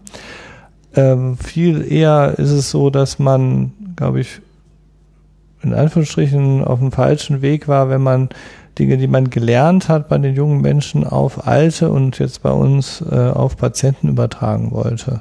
Sondern da hat sich einfach gezeigt, man muss diese Gruppe nehmen, sei es jetzt ältere Menschen, jetzt bei Demenzforschung zum Beispiel oder äh, auch bei Schlaganfallforschung und Patienten selbst untersuchen, um zu verstehen, wie das Gehirn funktioniert und dann eben auch positiv beeinflusst werden kann. Es gibt also kein Durchschnittshirn? Naja, man bemüht sich, sowas zu generieren. Also zum Beispiel bei der sogenannten Bildgebung mit Kernspintomographie ist es so, dass Institute Durchschnittsgehirne zur Verfügung stellen, die in der Regel so mathematisch berechnet worden sind, dass man viele Menschen untersucht hat, häufig mit hochauflösenden Bildern und dann mathematisch daraus ein Gehirn berechnet hat. Das ist dann die Struktur des Gehirns. Die ist aber natürlich ganz, ganz wichtig. Mhm. Ähm, und gleichzeitig ist viel bei dieser Auswertung von Bildgebungsdaten eben auch der Gedanke der, dass man durch mathematische Verfahren in einer Gruppe, die man untersucht hat, die Gehirne so weit ähnlich macht, dass man dann eben auch die Aktivitätsänderung statistisch erfassen kann. Weil man sich natürlich schwer tut, eine allgemeine Aussage für diese Gruppe zu treffen, wenn jetzt durch die natürliche Variation in den Gehirnen die Aktivität bei dem einen ein bisschen mehr links ist, beim anderen ein bisschen mehr rechts, beim dritten ein bisschen mehr oben und beim vierten ein bisschen mehr unten, mhm. dann wird dann natürlich der Durchschnitt null sein, ja. weil nie an der gleichen Stelle die Aktivierung ist. Aber wenn wir eigentlich immer vom gleichen Areal sprechen, was nur ein bisschen anders liegt, bei den einzelnen Menschen, dann ist die Aktivität in diesem Areal natürlich relevant. Man muss nur vorher dafür sorgen, dass die das gleiche Areal bei jedem Menschen auch an die gleiche Stelle projiziert wird in der mathematischen Auswertung. Jetzt haben wir so, haben Sie so oft Schlaganfall gesagt. Woher kommt so ein Schlaganfall eigentlich? Was macht das Gehirn da? Also der Schlaganfall kommt dadurch, dass halt in der Mehrzahl der Fälle die Blutversorgung des Gehirns gestoppt wird mhm. oder eben eine Blutung entsteht. Ungefähr in 20 Prozent der Fälle. Blutung entsteht dadurch, dass durch vor allen Dingen hohen Blutdruck über die Jahre die Gefäße porös werden durch den Druck, irgendwann dem Druck nicht mehr standhalten können und dann eben Blut austritt. Mhm. Das ist der hämorrhagische äh, Schlaganfall oder eben Gehirnblutung oder eine bestimmte Art der Gehirnblutung. Und der sogenannte ischämische Schlaganfall, also der mit zu wenig äh, Blut im Gehirn, der wird ausgelöst dadurch, dass sich äh, ein Blutgerinnsel, ein Thrombus davor setzt vor das Gefäß und dann den Blutfluss stoppt. Das kann aus dem Gehirn kommen, dieses Gerinnsel, oder eben auch äh, häufig aus den Halsschlagadern. Ähm, das sind so die häufigsten Gründe. Dann gibt es noch viele äh, seltenere Gründe, äh, zum Beispiel Entzündungen der Gefäße des mhm. Gehirns gibt es. Ähm, aber das ist so das Klassische, dass eben die Blutzufuhr gestoppt wird und wenn dann nicht durch neue Medikamente, die den Thrombus, das Gerinnsel wieder auflösen oder aber durch die sogenannte interventionelle Neuroradiologie, also wo Menschen mit einem Katheter bis ins Gehirn gehen und den Thrombus rausziehen, so wie beim Herzen, gibt es ja auch Katheteruntersuchungen. Der Blutfluss wiederhergestellt wird, dann stirbt das Gehirn an der Stelle einfach ab, wo das Blut fehlt. Und dann gibt es so einen gewissen Bereich, wo das Gehirn ohne Blut auskommen kann, also zeitlichen Bereich. Deswegen also. sagt man ja auch immer, Zeit ist Gehirn beim Schlaganfall. Ne? Und das war mit das Wichtigste, dass den Leuten klar gemacht worden ist, wenn euer Mundwinkel hängt, wenn ihr den Arm nicht mehr bewegen kommt, geht bitte ins Krankenhaus und wartet nicht, bis es wieder weggeht. Ne? Was ja nie das Problem war beim Herzinfarkt. Beim Herzinfarkt denkt jeder, er ist sterbenskrank und spürt das und geht ins Krankenhaus. Beim Schlaganfall, der tut ja in der Regel nicht weh. Gerade der ischämische Schlaganfall tut nicht weh. Naja, aber wenn ich meinen Arm auf einmal nicht mehr bewegen kann, da werde ich ja schon nervös. Ja, klar. Aber Erfahrung zeigt, dass es Menschen gibt, die da schon weniger nervös sind und einfach. Ich hatte auch mal über Tage ein Kribbeln auf der linken Gesichtshälfte und habe auch gedacht, naja, das ist bestimmt äh, gerade der Stress, das geht wieder weg. Ja. Wer weiß, was es war. Ne? Das war wahrscheinlich auch nur Stress. Schwein gehabt. genau. ähm, aber das zeigt eben auch nochmal dieses Beispiel, wie fein manchmal die Unterscheidung ist und ähm, äh, es ist natürlich so, wenn man so eine Halbseitenlähmung hat, dann überlegt man selbst vielleicht noch mal gerade kurz, aber die Verwandten gar nicht mehr, die rufen dann den Notarzt, nicht? Ähm, aber wenn ein älterer Mensch mit einmal ein bisschen komisch spricht, ja. ne, sei es, dass er unverständlich spricht oder dass er undeutlicher spricht, ja, ist heute so heiß und dann gucken wir mal. Ne? Also das heißt, es sind ja schon fließende Übergänge. Mhm. Und das ist zumindest immer ein Problem gewesen in der Schlaganfallversorgung, die Leute rechtzeitig ins Krankenhaus zu bekommen. Das ist hier in Köln mittlerweile sehr gut gelungen. Wie, wie groß ist das Zeitfenster, über das wir da reden? Also diese einzig kausale Therapie, wie man das nennt, also diese Lysetherapie, die das Gerinnsel auflöst mit einem Medikament, die ist mittlerweile in einem Zeitfenster von drei bis 4,5 Stunden zugelassen. Das ist die Zeit. Das Und ist nicht viel. Das ist nicht viel. Da muss man von zu Hause oder wo man immer man sich befindet ins Krankenhaus kommen. Der Arzt muss das feststellen. Der Arzt muss ein Bild machen, um sicherzustellen, dass es keine Blutung ist. Mhm. Das würde das ja nur schlimmer machen und dann eben das Medikament applizieren oder eben schnell den Katheter legen, um das Grinsel rauszuholen. Insofern ist das nicht so viel Zeit. Der Katheter, also wie, wie groß sind denn die Blutgefäße im Gehirn, dass da ein Katheter durchgeht? Ähm, die sind nicht so groß, aber die Katheter sind natürlich auch sehr klein. Nicht? Wobei man sagen muss, äh, sprechen Sie natürlich einen Punkt an, man kann diese Katheter nur bis zu einer bestimmten Stelle vorschieben. Danach sind die Gefäße dann zu klein. Ja. Ähm, aber gerade diese großen Infarkte, die dadurch entstehen, dass ein mittelgroßes Gefäß blockiert wird, zum Beispiel die mittlere Gehirnarterie blockiert wird, da kommt man gut hin heutzutage. Und es ist natürlich schon so, dass man da ein extremes Geschick braucht, ein technisches Verständnis. Und das Ganze wird natürlich auch unter Kontrolle gemacht mit Röntgenaufnahmen, damit man das direkt äh, überprüfen kann. Aber irgendwann ist es natürlich dann auch äh, nicht mehr möglich, da hinzukommen. Und das wird dann irgendwann, wie Sie schon sagen, allein an der physikalischen Grenze dann ja. scheitern. Abgesehen vom Neglect, welche, welche äh, Störungen gucken Sie sich noch an? Sprechen Sie da überhaupt von Störungen? Oder ist das eher ein psychologischer Begriff? Nein, wir sprechen von Störungen, von Defiziten, mhm. solchen Sachen, Beeinträchtigungen. Ja, also das äh, der Neglect, das hat die räumliche Wahrnehmung. Dann interessiert uns jetzt in dem Bereich der motorischen Kognition halt äh, Handlung. Mhm. Also nicht einfach nur den Finger bewegen, sondern eine Handlung ausführen. Tasse greifen. Tasse greifen und zum Mund führen, Objekte, mhm. Werkzeuge gebrauchen, Dinge imitieren. Äh, ist auch ganz wichtig, zum Beispiel bei der Physiotherapie, ne, wird ja nicht selten mit Imitation gearbeitet, beim Wiedererlernen von Bewegungen. Ach so, ja, okay. Kann ich ja. imitieren etwas, äh, eine Handlung imitieren. Das sind so Dinge, die uns interessieren. Ähm, zielgerichtet mehrere Handlungsschritte nacheinander durchzuführen. Dann gibt es äh, die Sprache, die natürlich im Fokus steht, äh, weil sie ganz wichtig ist für uns, weil eine Sprachstörung ja dann alles betrifft. Man kann dann auch nicht mehr schreiben im Sinne von Worte schreiben. Man kann natürlich noch kritzeln, man kann vielleicht auch noch abschreiben, eins zu eins abschreiben, aber Sprachstörungen betreffen das Schreiben, das Sprechen, das Hören, das Lesen, alles gleichzeitig.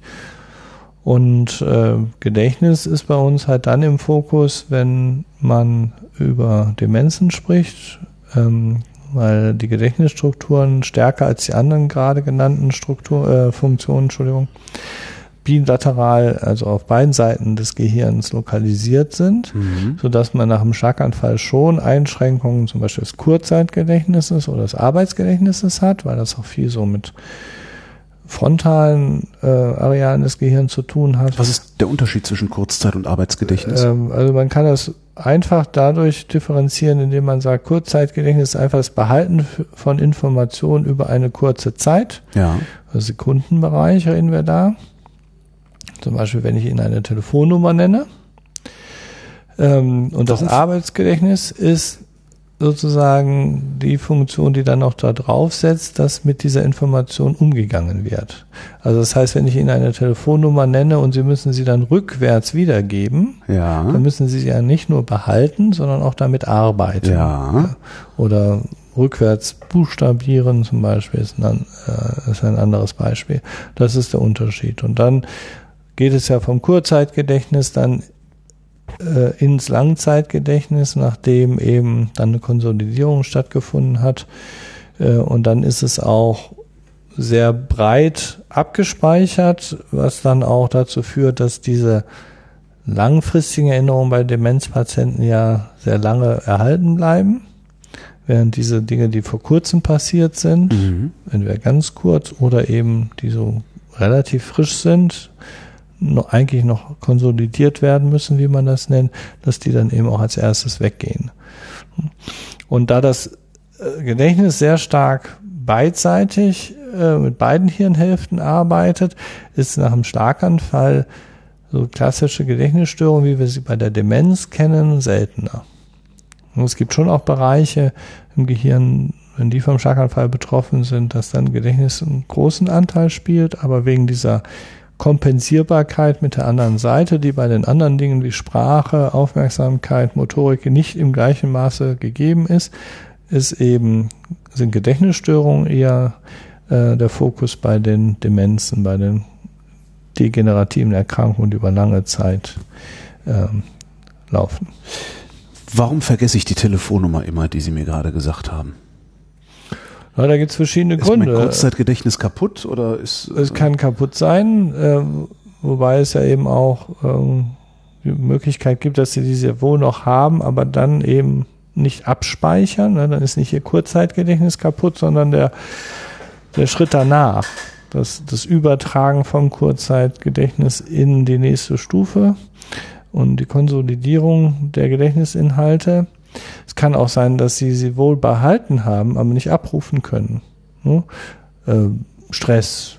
Ja. Sie, es passiert ihnen was Schlimmes. Sie wollen jemanden anrufen, um Hilfe zu holen, eine Nummer, die sie tausendmal gewählt haben. Aber in dem Moment, wo ihr Adrenalin da piekt, sind sie einfach gehindert daran, die Information abzurufen. Und das ist vielleicht auch ein ganz gutes Beispiel, wie man dann eben in der Forschung gucken muss, dass der gleiche Effekt, Sie können diese Nummer nicht Ja. wiedergeben, ganz unterschiedliche Gründe haben Genau, ich kann. könnte mir ja jetzt einbilden, dass mein Kurzzeitgedächtnis kaputt ist. Weil ich kann mir grundsätzlich keine Telefonnummern merken. Ja, und dann geht man halt dahin und versucht zu schauen, wenn das so wäre, Ja. was dann noch alles nicht funktionieren müsste und Was wäre das? testet dann. Was würden Sie mit mir machen, wenn ich sage, mein Kurzzeitgedächtnis ist kaputt, ich kann keine Telefonnummern mehr merken? Ja, in der Regel würden sie äh, vielleicht nicht so auf mich zukommen, wenn, Okay. wenn sie nicht simulieren, wenn ich das sagen darf, weil äh, ein, auch wenn ich das vielleicht im Radio nicht sagen sollte, aber ein Unterscheidungskriterium ist häufig, wie die Menschen uns ihre Beschwerden berichten. Weil jemand, der sich nicht erinnert, der wird ähm, ein bisschen anders damit umgehen als jemand, der aus anderen Gründen da, ich sag mal, überlagert ist, dass andere Faktoren das beeinflussen. Ja. Nicht? Ähm, es gibt halt diese. Das heißt, wenn, wenn ich einen tatsächlichen Leidensdruck äh, verspüren würde, weil ich mir keine Telefonnummern merken würde, würde ich sie anders ansprechen, als äh, hektisch mit den Armen zu fuchteln, wie ich das eben gemacht habe. Zum Beispiel, genau. Ja. Oder Menschen, die halt diese, diese kurzfristige Gedächtnisstörung haben, die sind natürlich aufgeregt, aber äh, die würden nie formulieren, ich kann mir keine Sachen behalten, Ja. obwohl sie das gerade nicht können mit bei dieser sogenannten transienten globalen Amnesie. Das ist so eine kurzzeitige Störung der Abspeicherung von Gedächtnisinhalten. Ne, die können sich mit ihnen unterhalten, so wie ich es jetzt tue, Ja. und dann stellen sie eine Frage nochmal und dann sagt der Patient, antwortet auf die Frage und wenn sie dann sagen, ja, aber sie, das haben sie mir gerade schon erzählt, dann sagt der Patient, stimmt doch gar nicht. Nicht, der würde nicht sagen, ja stimmt, ich habe es vergessen. Kann er ja nicht, weil es ja vergessen das ja hat. verge- Ja, also das heißt, das sind so Dinge, ähm, wo man das dann merkt, auch Patienten mit Alzheimer-Demenz berichten über ihre Gedächtnisstörung ganz anders als die Angehörigen natürlich. Die Angehörigen berichten, dass sie nicht alles einkaufen, was sie sich vorgenommen haben. Der Alzheimer-Patient geht nach Hause mit den drei Sachen, die er eingekauft hat, und ist damit zufrieden, weil er die fünf anderen hat er halt vergessen. Deswegen hat er auch kein Problem damit.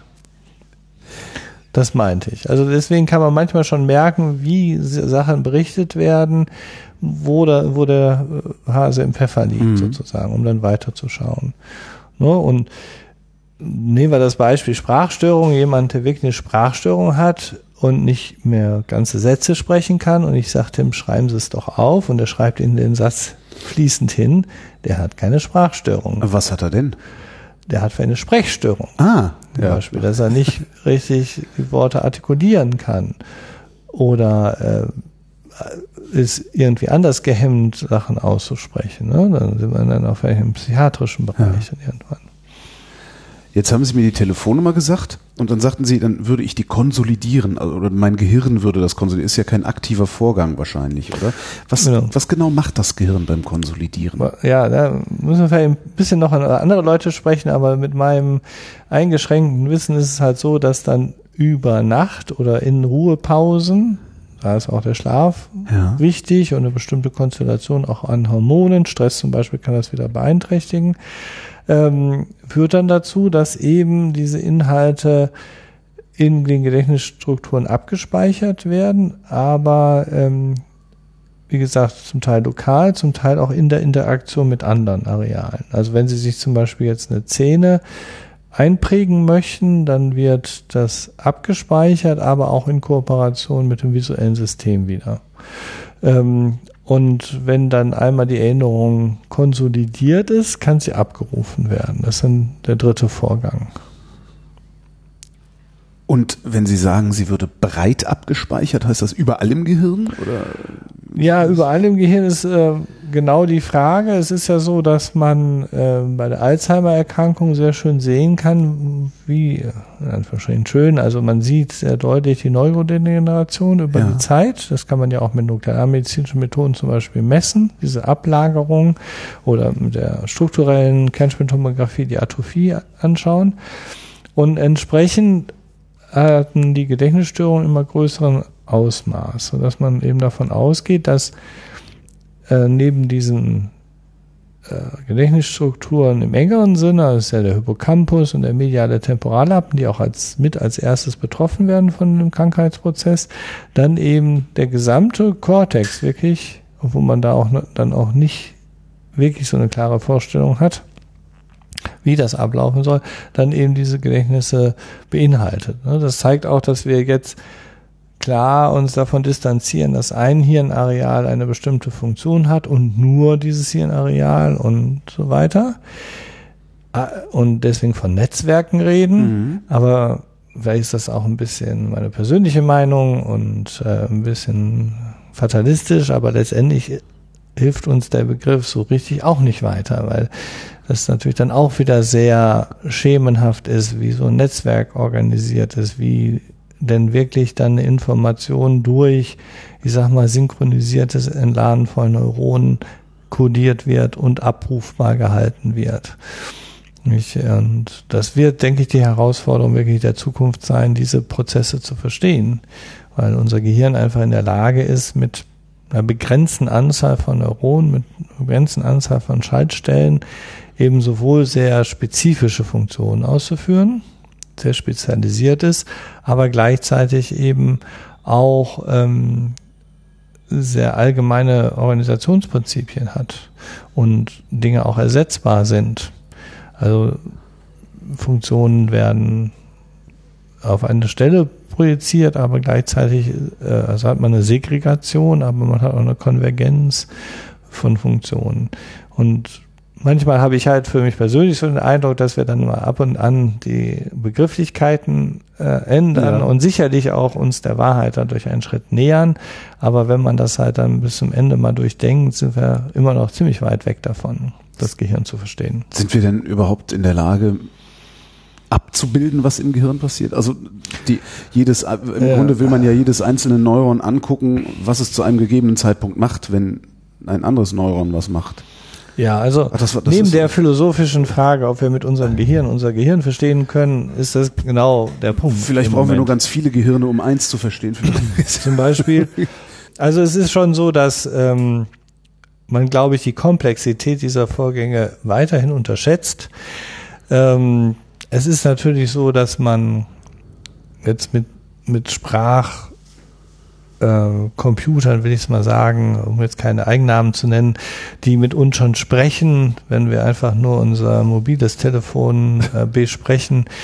Äh, das wirkt ja so, als würde dieses Gerät schon Sprache verstehen. Ja. Und soweit ich weiß, tut es das überhaupt nicht, sondern es arbeitet auch mit Wahrscheinlichkeiten und sagt dann irgendwas, in Anführungsstrichen, ruft eine vorgefertigte Antwort ab, die für uns dann ganz passend erscheint und gut ist, ne? Oder ein Navigationsgerät im Auto, das das weiß ja nicht wirklich, wo es lang geht. Ja. Äh, oder der Sprecher, obwohl es das suggeriert, weiß es nicht, sondern es wird einfach nur computermäßig wahrscheinlichkeitsbasiert was abgerufen oder durch GPS natürlich mhm. getriggert. So, das heißt, wir geben uns, glaube ich, im Moment der Illusion durch diese Fortschritte in den Informationstechnologien hin, dass wir relativ nah dran sind. Und ich glaube, es ist wirklich nur eine Illusion. Ja. Und äh, die ist dadurch bedingt, dass wir die Komplexität unterschätzen als Menschen, die zum einen durch die extreme strukturelle Komplexität des Gehirns gegeben ist und weil wir uns, glaube ich, wirklich nicht Zeit oder die Bedeutung der Zeit klar machen.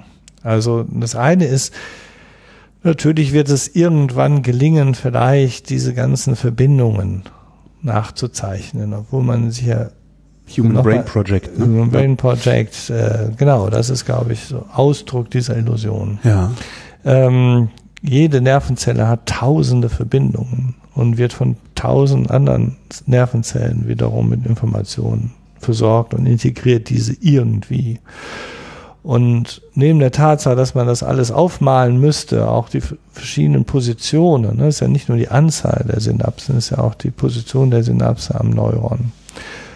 Und dann wird es eben potenziert durch die Zeit. Wann kommt die Information an? Gleichzeitig, asynchron, in verschiedenen Bereichen. Ähm, viele Dinge, die im Gehirn passieren, passieren ja mit Zeit als Faktor. Eine Nervenzelle alleine macht noch keine Bewegung, aber ja. durch das synchronisierte Entladen von mehreren Nervenzellen im motorischen Kortex können wir uns bewegen. Woher wissen die, dass die sich synchron entladen sollen? Genau. Ja. Und ich glaube, da sind wir noch relativ naiv unterwegs, wenn wir diese Komplexität denken, greifen zu können. Ja. Und, äh, und die wird einfach, glaube ich, gespeist dadurch, dass wir auf bestimmte andere Art und Weisen schaffen, die Illusion zu erzeugen, dass wir gehirnähnliche Funktionen nachbilden können. also einer, einer kognitiven Verzerrung anheimfallen. Sozusagen. Ja, genau. Woher kommen die eigentlich? Warum macht das Hirn das? Also warum ist das Hirn so doof? Naja, also ich glaube, ganz häufig ist es wirklich dieses Wahrscheinlichkeitsbasierte. Ne? Also es gibt ja diese, diese ganz faszinierende Videos auch sind von der sogenannten Veränderungsblindheit. Das ist dieses Phänomen, dass man einfach davon ausgeht, dass sich Menschen nicht ändern oder verschwinden. Also wenn ich jetzt hier auf den Boden gucke und wieder hochgucke, gehe ich davon aus, dass mir immer noch Herr Klein gegenüber sitzt. Ja. Ähm, wenn jetzt durch irgendeine Ablenkung es ihnen gelingen würde, sich durch einen anderen Mann zu ersetzen, oder sogar, also es geht ziemlich weit sogar, dieses Phänomen, dann fällt mir das in erst zunächst gar nicht auf. Ich würde mich mit ihnen weiter unterhalten. Es gibt diese Videos, wo jemand so eine große, jemand nach dem Weg fragt und dann wird irgendwie so ein großes Bild zwischen den beiden durchgetragen. Da hinter dem Bild wird die Person ausgetauscht. Es kann zum Beispiel eine andere Frau sein, die gleich gekleidet ist, kann sogar aber auch andere Sachen anhaben und die Person redet weiter, als wäre nichts passiert. Weil wir wissen, dass wenn ich runtergucke und hochgucke, sie immer noch da sitzen. Das erwarte ich nicht, dass mit einmal ein anderer Mann da sitzt. Das heißt, ganz viel passiert mit Wahrscheinlichkeit. Und äh, wir sind eben dann eben ange äh, oder das Gehirn ist geneigt, Dinge, die dazu nicht passen, eher wegzudenken, wegzunehmen, anstatt die Wahrscheinlichkeit zu hinterfragen. Aber Weil, warum macht's das? Ist die Kapazität ist doch da.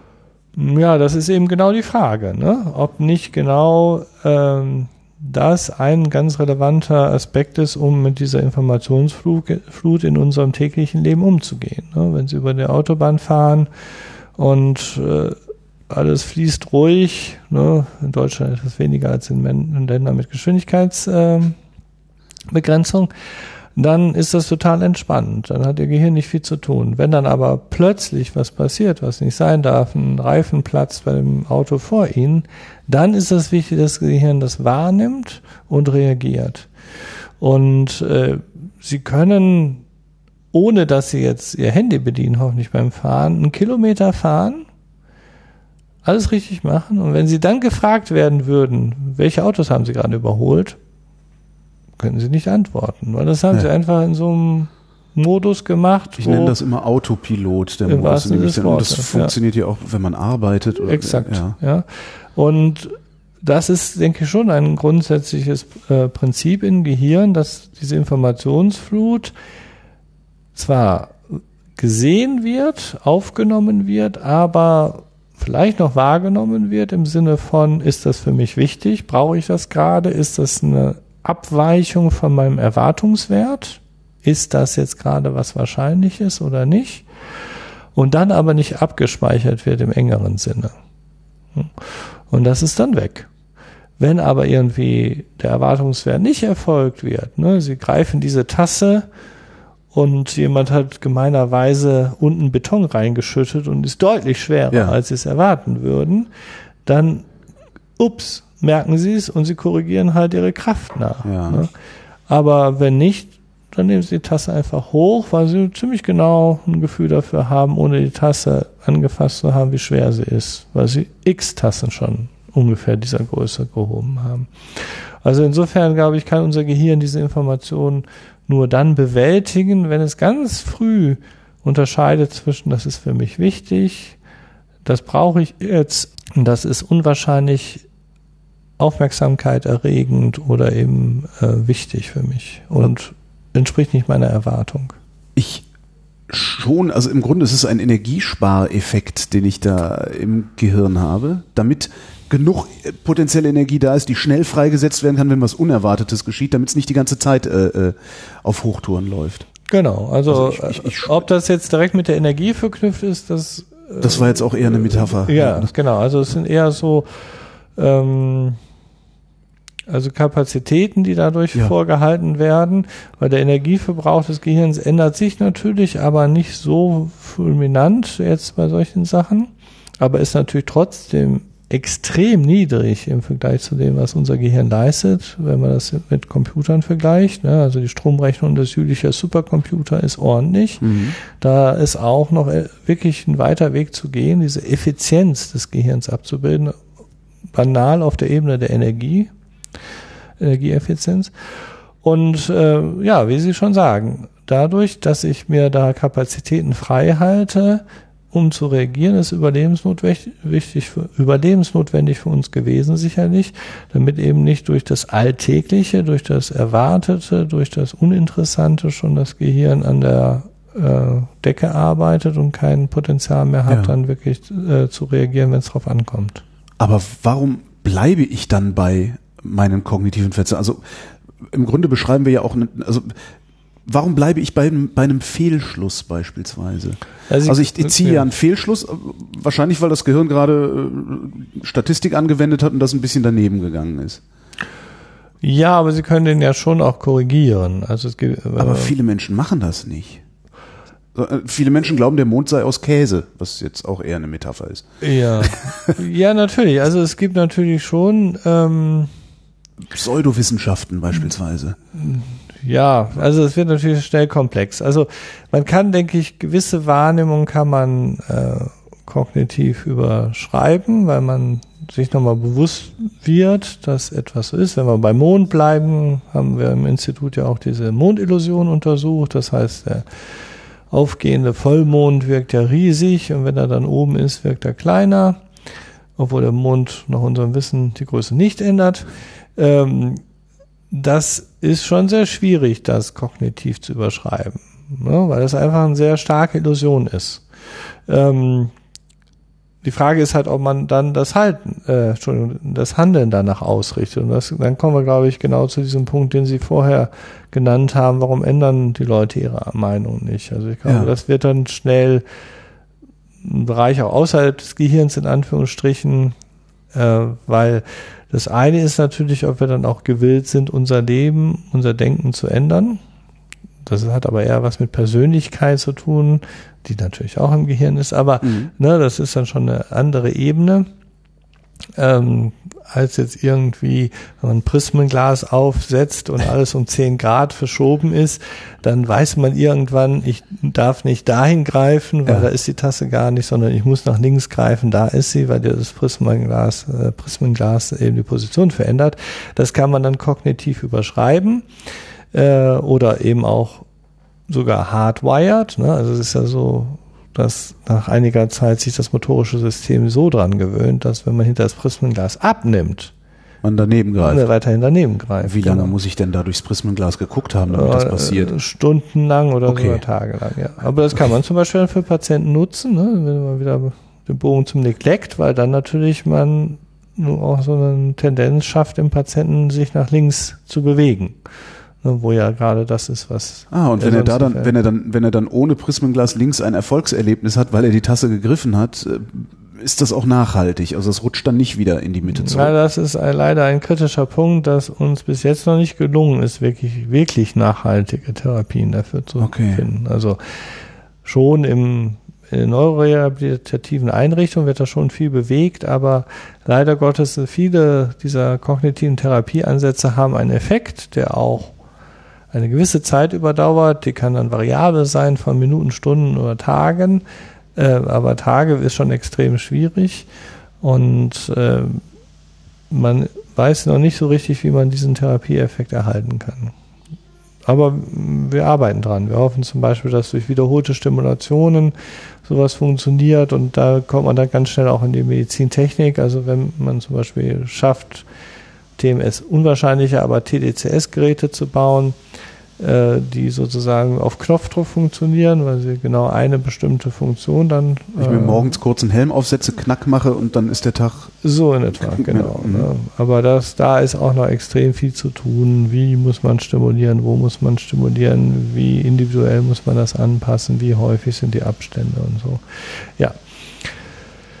Ja, also insofern denke ich, äh, bezüglich äh, dieser Überschreibung von Fehlwahrnehmungen, da spielt ganz viel mit rein, ob man überhaupt gewillt ist, seine Handlungen zu ändern, eben auch im Übertrag, also im weiteren Sinne sich selbst zu ändern. Ne? Ähm, das ist ja auch manchmal bei Patienten ein relevanter Aspekt, wie die mit ihrer Krankheit umgehen, wie das Selbstbild sich ändert, mhm. wenn man ein kranker Mensch ist, ob man gewillt ist, Defizite anzuerkennen, um an denen zu arbeiten oder sie lieber ignoriert.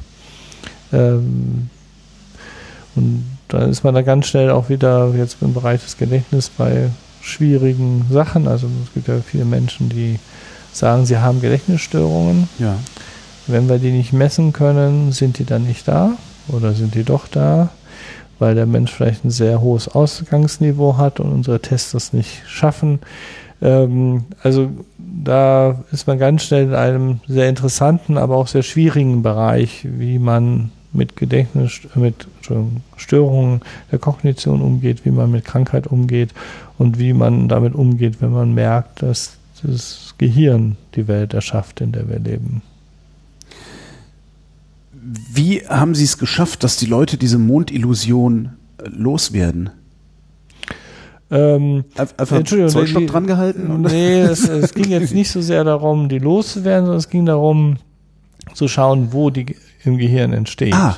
Ne, weil ja irgendwo muss ja sozusagen die Größe falsch wahrgenommen werden, falsch verarbeitet ja. werden. Und das kann man dann halt schon in diesen nachweisen, dass das in den zweiten Arealen, die dann so Form und Farbe zusammenbasteln, dann auf diesem Verarbeitungsschritt passiert. Jetzt könnte ich dann theoretisch doch eins dieser elektrischen Geräte da ansetzen und Strom draufgeben und dann müsste der Mond normal groß sein, oder? Äh, ja, die sind sehr schwierig zu stimulieren von ihrer Position her, aber prinzipiell funktionieren solche Sachen natürlich. Also sie können ähm, ähm, ja Bewegungen erzeugen, das hatten wir ja schon. Ne? Sie können aber auch Empfindungen erzeugen, das heißt, sie können was kribbeln lassen wenn, obwohl da gar kein Kontakt ist. Achso, ich dachte Empfindungen jetzt im emotionalen Sinne. Auch die kann man verändern. Also ich meine, die äh, dann wieder etwas vielleicht weiter gefasst, die transkranielle Magnetstimulation ist ja auch zugelassen als alternatives Verfahren zur Elektrokrampftherapie bei Depressionen, ne, therapierefraktierenden Depressionen. Ähm, aber häufig, wie gesagt, sind diese Areale jetzt die Information, Gedächtnis, machen oder höhere visuelle Verarbeitung sind schon ein bisschen schwierig zu kriegen. Die sind halt unten am Gehirn mhm. und deswegen für diese Stimulationsverfahren, die von außen kommen, nicht so einfach äh, anzuhaben. Aber klar, wenn man zum Beispiel einen Patienten hat, der eine Epilepsie hat und vorher eine Aura, ne, das ist ja auch Missempfindung, also komische Phänomene. Eine Aura? Was ist das? Aura ist halt diese, diese Zeit, wo der Patient, bevor er den epileptischen Anfall hat, ähm, bestimmte Empfindungen hat, die in der Regel dadurch erklärt werden, dass es noch nicht zu einer kompletten Synchronisation des Gehirnareals kommt, wo die Epilepsie ausgelöst wird oder der epileptische Anfall ausgelöst wird, sondern ähm, die einfach schon ein bisschen verrückt spielen sozusagen. Und dann, je nachdem, wo das ist, können Bewusstseinsstörungen auftreten, mhm. aber auch so komische Empfindungen im Bauch, sensorische Empfindungen. Ähm, das ist ganz mannigfaltig, je nachdem, wo der Fokus, wie man das nennt, sitzt. Ähm, aber das zeigt eben auch, wenn man da dann stimulieren würde, würde genau das Gleiche dann passieren. So wird es ja dann auch in der Operation oder bei diesen Operationen, wo das Gehirn stimuliert wird, dann auch dann eben genutzt, um dann den Fokus zu finden. Ist eigentlich die Anatomie des Gehirns, also der Bau oder Aufbau des Gehirns, wichtig für seine Funktion? Oder könnte man das theoretisch auch einmal komplett umkrempeln und das würde immer noch? Nein, das ist äh, extrem wichtig. Ähm, natürlich kann man das nicht einfach umkrempeln. Nur eben, wo hört die Struktur auf, wo fängt die Funktion an? Nicht? Also es ist eben nicht so, dass es eine Struktur gibt und eine Funktion gibt, sondern es ist wieder eine Interaktion. Nicht? Wenn Sie die Gehirne von Menschen anschauen, die eine bestimmte Sportart machen oder äh, gewisse motorische Fähigkeiten haben, dann ist es eben so, dass die Funktionen, würde man erstmal sagen, von ähm, den Gehirnarealen sich verändert. Das heißt, es müssen da strukturelle Voraussetzungen geschaffen, vorher schon da sein, dass es überhaupt möglich ist. Und es geht ja sogar so weit, dass man nachgewiesen hat, dass eben durch Training, zum Beispiel motorisches Training, sich auch wirklich graue Substanz, also Nervenzellen verändern, dicker, mehr entstehen. Ne? Äh, beziehungsweise mehr ist schwierig, aber auch das Dogma ist gefallen. Ne? Früher sagte man ja, es können keine Nervenzellen mehr entstehen. Das ist nicht richtig. Es gibt auch im Erwachsenengehirn immer noch Stammzellen, die ausdifferenzieren können zu Nervenzellen. Also insofern ist es essentiell, wie das Gehirn verdrahtet ist, wo die Neurone sind, in welcher Anzahl, wie die liegen. Ähm, aber es ist auch nicht so, dass es komplett unabhängig von der Funktion ist, hm. sondern dass es immer eine Interaktion ist zwischen diesen beiden Aspekten. Wie funktioniert eigentlich Intuition? Ja, Intuition finde ich ist so ein äh, Begriff, der das Bauchgefühl. Ja, ne? genau, der wahrscheinlich. Da sind wir wieder im Bauch, genau. Äh, das so beschreibt, dass wir natürlich mehr Informationen zur Verfügung haben, zu einem bestimmten Zeitpunkt, die uns im engeren Sinne direkt und sofort bewusst sind. Hm. Dass im Grunde ich diesen Raum natürlich als Ganzes wahrnehme, aber im Moment auf meiner, auf der Oberfläche, auf der bewussten Oberfläche davon nur einen Bruchteil wirklich verwende. Und eine Möglichkeit, sich instu, intu, inst, ja, in, Intuition. Wieder, Intuition vorzustellen wäre, genau. dass ich äh, eben da durchlässiger bin zu einem bestimmten Zeitpunkt. Das heißt, diese Informationen auf irgendeine Art und Weise verarbeite, aber wahrscheinlich bewusstseinsfern, aber natürlich schon nutze, um zum Beispiel Entscheidungen zu treffen. Mhm. Und das können Gedächtnisinhalte sein, das kann meine momentane Gefühlslage sein, was auch immer. Und äh, ja, wenn man sagt, ich habe jetzt intuitiv mich so entschieden, heißt das vielleicht, dass man mehr Informationen, die vorhanden waren, aber nicht direkt bewusst zugänglich genutzt hat, um diese Entscheidung zu treffen. Und deswegen kann man sie dann nicht mit diesen Informationen, die verarbeitet worden sind, begründen. Man hat sie nicht bewusst ja. verarbeitet. Äh, und deswegen wirkt das halt intuitiv. Oder ist es intuitiv? Was ich noch auf Ihrer Webseite gelesen habe, ähm, das sind äh, zwei Worte, die ich nicht verstanden. Da standen ganz viele Worte, aber zwei habe ich noch nie gehört, beziehungsweise nicht verstanden. Das eine war Apraxie. Was ist das? Ja, wir Mediziner oder Neurowissenschaftler nehmen ja ganz häufig immer so eine A-Silbe, also das nicht vorhanden sein oder das Wegfallen von ah. und dann irgendein anderes Wort. Und in dem Fall ist es dann eben Praxis und Praxis bezeichnet im Fachdeutsch halt komplexere Handlungen. Also nicht ah. einfach nur einen Finger oder einen Arm bewegen, sondern eben eine zielgerichtete Bewegung ausführen, mit Bewegung etwas ausdrücken, zum Beispiel Gestik, symbolhafte ja. Bewegungen gehören dazu, äh, Objekt, Werkzeuggebrauch hatte ich schon erwähnt und äh, wie gesagt insgesamt komplexere Bewegungen, also eben auch mehrschrittige mit mehreren Objekten auf ein Ziel hingerichtet.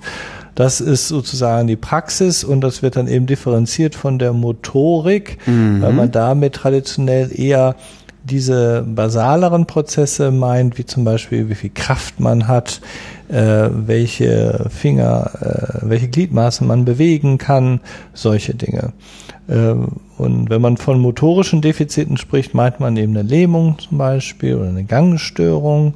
Aber da geht es natürlich dann ganz schnell auch über in diesen motorisch-kognitiven Bereich, wo dann die Praxis gestört ist oder komplexere Abläufe gestört sind.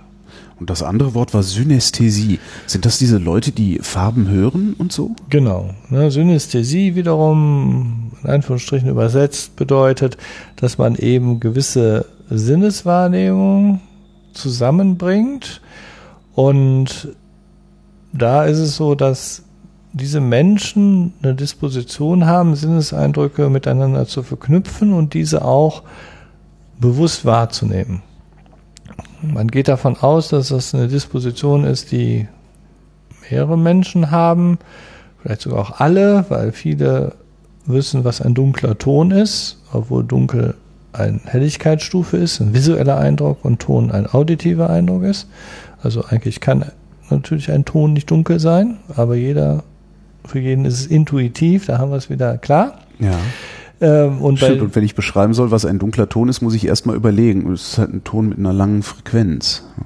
Also, genau, also tiefe, tiefe Frequenz. Frequenz. Da sind wir auch Frequenz. wieder. Ja, genau. Aber, äh, ne, oder ein schreiendes Rot ist auch schwierig. Stimmt. Ja, aber ähm, insofern haben wir, ne, und da ja. sind wir ganz schnell auch bei Metaphern und so weiter, es scheint so eine prinzipielle Eigenschaft des Gehirns zu sein oder der Menschen da so zwischen den Sinnesqualitäten Beziehungen herstellen zu können. Und der Unterschied eben zu einem wirklichen Synästheten ist an der, dass das bewusst reproduzierbar und stetig passiert und dass man das eben auch wirklich aktiv berichten kann. Also dass, wenn die vier da mit einem schwarzen Stift aufgeschrieben wird, dann wirkt die auch blau.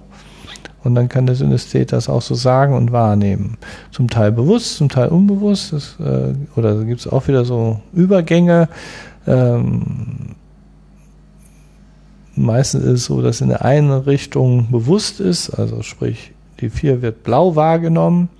Unbewusst kann aber blau auch 4 erzeugen. Das haben wir auch nachgewiesen, dass dann eben man Rechenaufgaben, sag ich mal, beeinflussen kann durch Farben bei diesen Menschen.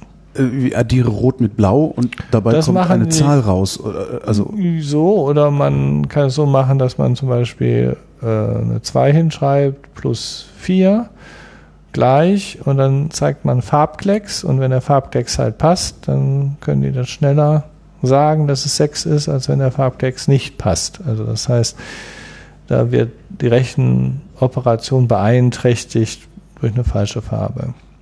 Das kann ja nur so erklärbar sein, dass die Farbe eben unbewusst die Repräsentation der dann falschen Zahl auslöst und dadurch das Aussprechen der richtigen Zahl, 6 in dem Fall, behindert. jetzt ist das aus Ihrer Sicht vermutlich eine Störung am Gehirn. Wie beschreiben die Patienten Nein, das ist auf keinen Fall eine Störung. Nein? Das ist eine Disposition, eine zusätzliche Fähigkeit, also ein was Gutes sozusagen. Das ist ganz wichtig, dass es eben keine Störung ist, es ist etwas Zusätzliches, so wie jemand toll Klavier spielen kann. Ja. Und wir hatten halt da das Interesse daran, dadurch, dass das im Grunde das genaue Gegenteil ist von den Patienten, die eben Probleme haben, ihre Sinne zu verarbeiten. Nicht? Und äh, wir haben das kannst du als Experiment der Natur sehen, um den Prozess, wie multimodale Wahrnehmung, wie man das in Fachdeutsch nennt, sprich, die so wie Wahrnehmung eigentlich ist. Es ist ja nicht so, ich sehe nicht nur, ich höre gleichzeitig, ich fühle gleichzeitig, zwar nicht immer zu gleichen Anteilen, aber die Welt, die ich meine wahrzunehmen, ist ja immer ein Konstrukt aller unserer Sinne. Und bei den Patienten, gerade wenn eben in diesem Scheitellappen, wo solche Prozesse ablaufen, äh, die Störung liegt, die Schädigung liegt, haben genau damit Probleme. Und deswegen sind die Synästheten für uns so interessant gewesen, um da sozusagen die Prozesse vielleicht zu verstehen, die diese Verknüpfung zwischen den Sinnen ermöglichen, weil sie uns das sozusagen auf den Präsentierteller Ja. bringen, weil es bei ihnen übertrieben gut funktioniert, übertrieben stark funktioniert. Beschreiben die das als, als Gewinn oder als Verlust? Also als Krankheit oder als. Eigentlich durchgehend als Gewinn. Ja. Also selbst bei Sachen, wo schon auch ein paar nicht so schöne Aspekte mit verknüpft sind. Also es gibt so das Beispiel von Menschen, die ja auch mit Worten Geschmäcker verbinden. Äh, Das ist jetzt schon untersucht worden. Das erscheint mir lästig. ja, und je nachdem, wenn dann eben ein, das falsche Wort kommt äh, und dadurch ein nicht so angenehmer Geschmack generiert Ja. wird, selbst diese Menschen sagen, dass sie es nicht missen wollen. Mhm. Also ähm, Also auch wenn es manchmal sich vielleicht als hinderlich erweisen kann, äh, über alles ähm, wird das sehr positiv wahrgenommen. Deswegen bin ich auch immer sehr empfindlich, äh, wenn, oder sehr vorsichtig, besserer Ausdruck, sehr vorsichtig, wenn berichtet wird, dass halt Leute so eine, so eine übermäßige Synästhesie haben und deswegen total in ihrem Leben beeinträchtigt sind, weil sie gar nichts mehr auseinanderhalten mhm. können an den Sinneswahrnehmungen und so eine Gefühlssynästhesie haben. Das finde ich dann schon sehr schwierig, äh, von, nach meinen Erfahrungen her nachzuvollziehen wenn Ihnen gelingt, ähm, die tatsächlichen Defizite im Gehirn, also die, die, die äh, Verarbeitungsdefizite, ähm, zu reparieren, wären Sie dann theoretisch auch in der Lage, jeden zu einem Synästheten zu machen? Naja, andersrum hat man es schon geschafft. Ne? Man hat Synästheten, die Synästhesie etwas weggenommen durch diese Stimulation ja. für kurzfristige Zeit. Also die Effekte der Synästhesie, um es besser auszudrücken, reduziert. Ähm, prinzipiell ist es immer so vorstellbar, dass in dem Moment, wo man etwas, das Gehirn eben verstärken kann, Gehirnaktivität, ja. Gehirnfunktion verstärken kann, man diese auch reduzieren kann. Und äh, klar, wenn man das sozusagen dann nutzt, um ein normal funktionierendes Gehirn besonders effizient, besonders äh, gut funktionierend äh, zu machen, warum nicht? Ich meine, das ist ja dann auch immer die Grenze zwischen diesem äh, dem Neuroenhancement. Ne? Also man muss sich schon vor Augen führen, dass diese Methoden, die wir nehmen, dann auch im Internet verkauft werden als Brain Booster oder was auch immer, äh, was natürlich weder inhaltlich noch klinisch noch wissenschaftlich irgendwie gerechtfertigt ist, aber dass so Leute Geld für ausnehmen ausgeben, um dann ihre Gedächtnisleistung oder was immer zu verbessern. Und, Indem sie sich selber Elektroschocks verpassen. Ja, also ich hoffe in einem angenehmen Ausmaß. Ja, und äh, das Gleiche ist natürlich auch äh, der Fall, wenn man mit pharmakologischen Methoden versucht, ja. diese Plastizität des Gehirns anzuregen und Lernvorgänge nach einem Schlaganfall wieder zu pushen oder auch bei Demenz dann da Medikamente einsetzt. Diese Medikamente im Prinzip können auch missbraucht werden, wie alle anderen Medikamente auch. Aber auch das nicht nachhaltig, weil Sie sagten ja vorhin, äh, dass solche ja, also bei, wenn wir den Klassiker, das ne? Ritalin, nicht? Bei, ja. bei ADHS äh, ein segenbringendes Medikament, weil es eben diese Neurotransmitterstörung, die sich häufig auch auswächst, aber auch nicht immer, ähm, also ein Drittel, Drittel, Drittel sagt man ja ungefähr, äh, korrigiert temporär. Wenn man das halt als Nicht-Patient nimmt, wird man abhängig. Ja. Ganz banal abhängig, was eben nicht der Fall ist, wenn diese Krankheit vorliegt, weil das ja dann nur substituiert, was eigentlich so und so da sein sollte. Und ähm, es ist auch klar, dass dann eben die Dosissteigerung da ist und dass die Dinge, die sonst Ritalin bewirkt, irgendwann nicht mehr im gleichen Maße mhm. äh, erreicht werden und deswegen sicherlich nur eine temporäre Leistungssteigerung möglich ist, bevor es dann zur Krankheit wird, zur Sucht. Wir treffen uns in Köln in der Uniklinik. Liegt das daran, dass Sie noch praktizieren? Ähm, Im Rahmen von äh, Studien schon. Ja. Ich bin ausgebildeter Neurologe und das ist sicherlich äh, jetzt für unser Institut eine ganz wichtige Sache, dass wir eben sowohl in den Kliniken arbeiten als auch im Forschungsinstitut, um diese Brücke zu schlagen. Neudeutsch ausgedrückt, diese translationale Forschung machen. Mhm. Äh, das heißt, versuchen, die Fragen, die wir auch in der Wissenschaft stellen, danach auszurichten, was in der Klinik dann hinterher in der Medizin auch äh, gewünscht wird oder äh, wichtig ist. Und überhaupt ist das wie häufig äh, jetzt in diesem Gespräch wieder eine Interaktion. Nicht? Also wir können uns Vorstellungen machen, Modelle entwickeln, wie das Gehirn funktioniert. Äh, auch wenn es jetzt äh, hoffentlich nicht despektierlich klingt, die Patienten sind dann ein Instrument, diese Modelle zu überprüfen. Ja. Weil, äh, und dann verbessern wir sie wieder. Wenn wir dann gute Modelle haben, können wir an diesen Modellen herumspielen im Sinne von Techniken ausprobieren, vielleicht am Computer, mhm. Effekte von Stimulationen berechnen um dann eben auch die Patienten hinterher damit zu versorgen in einem ausgereifteren Zustand.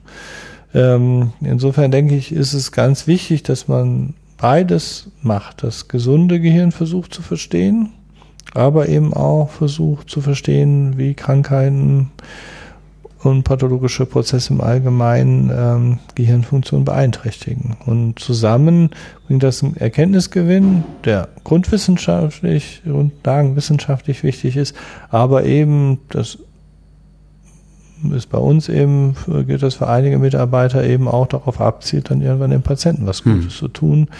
Wobei ich persönlich halt jemand bin, der da immer sehr vorsichtig sich ausdrückt, dass es noch lange dauert und wir kleine Schritte machen, aber wir machen sie.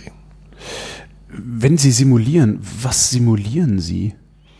Das ist aber so, das ist dann schon äh, bei uns eine Arbeitsgruppe im Institut oder eben ganze Institutsbereiche, die halt das sogenannte Computation Neuroscience machen.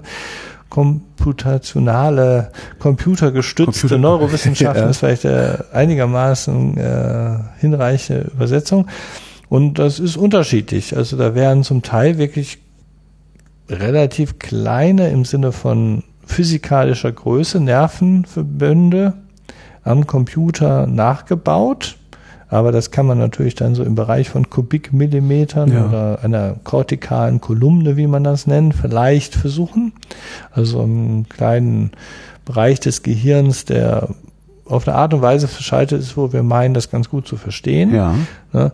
So eine 1 zu 1 Simulation kann man und das ist ja noch nicht mal eine 1 Simulation, aber das Ziel wäre das, kann man natürlich nicht fürs ganze Gehirn machen.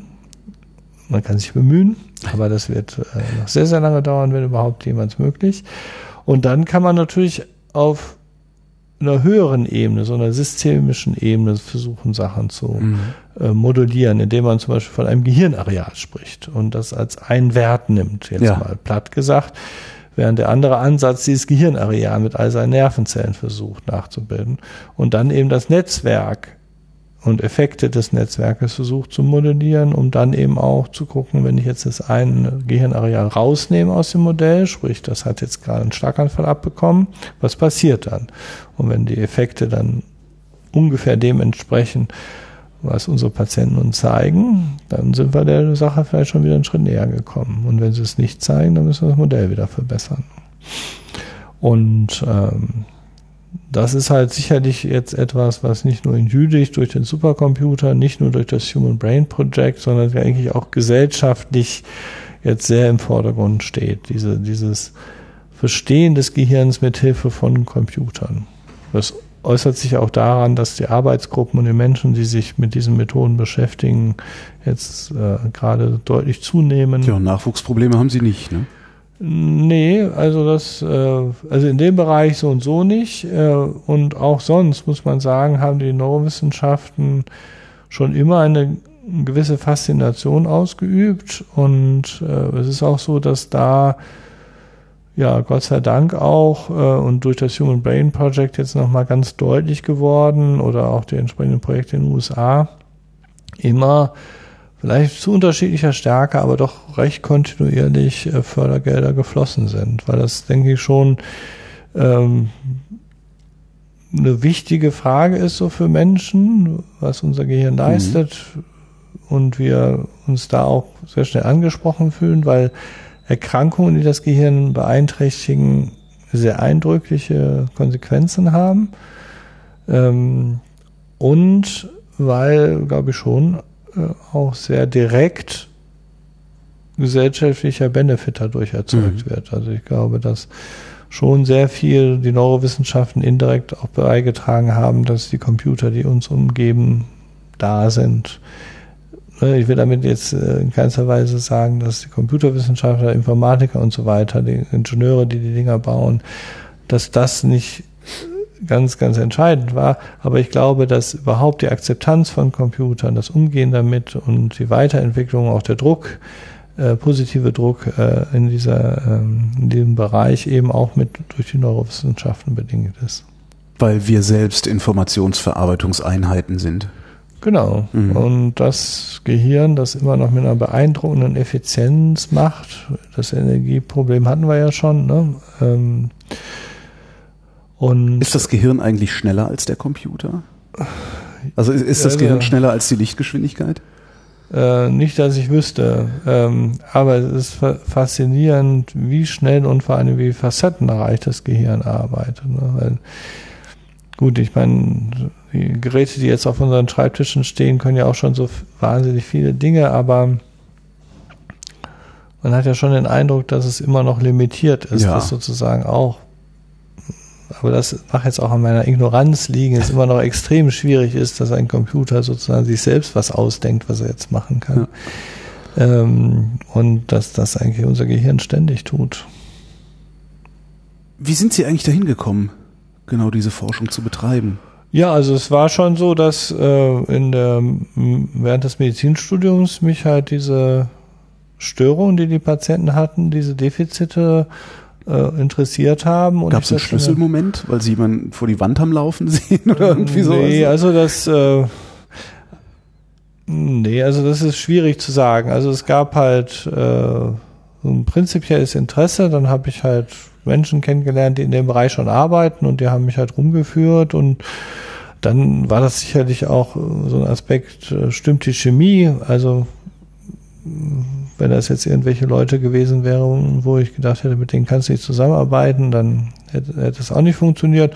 Und dann haben sich halt so ein paar Dinge ergeben. Auch die, die Tatsache, dass ich dann in Jülich ähm, erst gearbeitet und später jetzt ja auch permanent äh, mit Anbindung hier an die Universität Köln äh, gelandet bin sozusagen. Das äh, hing dann davon ab, dass gerade zu der Zeit das Institut umstrukturiert wurde und man da Aufbau Arbeit leisten konnte und durfte und einfach da tolle Möglichkeiten zur Verfügung standen.